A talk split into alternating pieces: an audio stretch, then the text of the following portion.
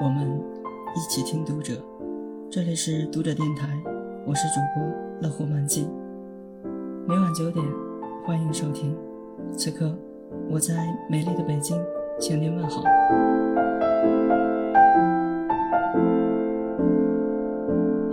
前段时间，有一位谷歌的首席科学家突然火了，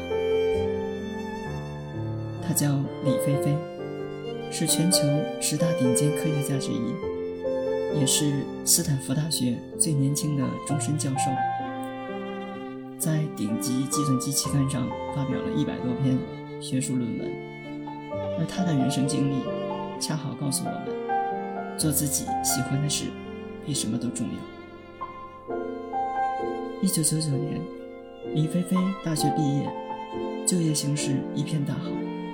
他同时得到了麦肯锡和高盛等华尔街多家机构的邀请，却为了心中的梦想，只身去西藏研究藏药。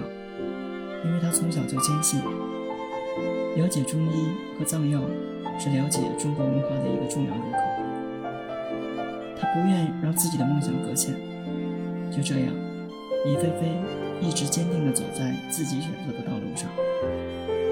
几年后，他再次放弃了华尔街的高薪工作，毅然决定读博，而且选择的是人工智能和计算机神经科学专业。李菲菲说：“这么多年的经历告诉我，眼睛看到的前方应该是空旷的，我们必须找准自己的方向。我们生长在……”同一片蓝天下，我们面对的是同一个世界，同一个地球。可是，这相同的世界，在每一个生命面前，又是如此的不同。出身与教育造就了性格，性格决定了观念，观念又生成了思维方式。所以，我们每个人都有自己独特的视角个性化的表达。每一种思想。都会有人支持，也会有人反对。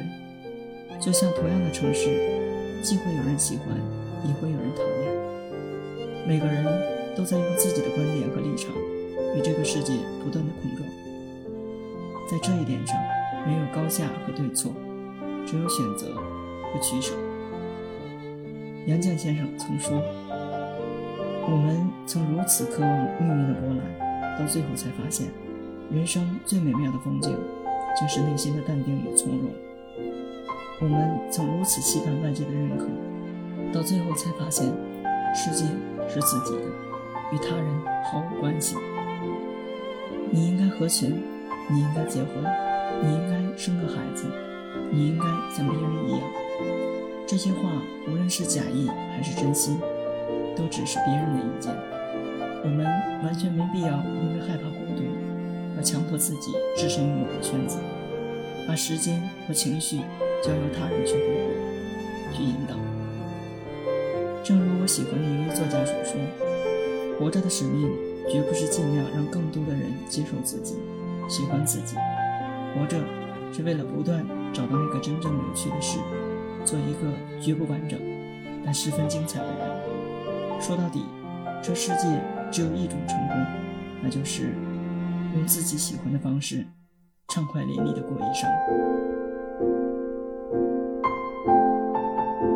读者电台今天的分享到此结束，更多收听，敬请关注。晚安，好吗？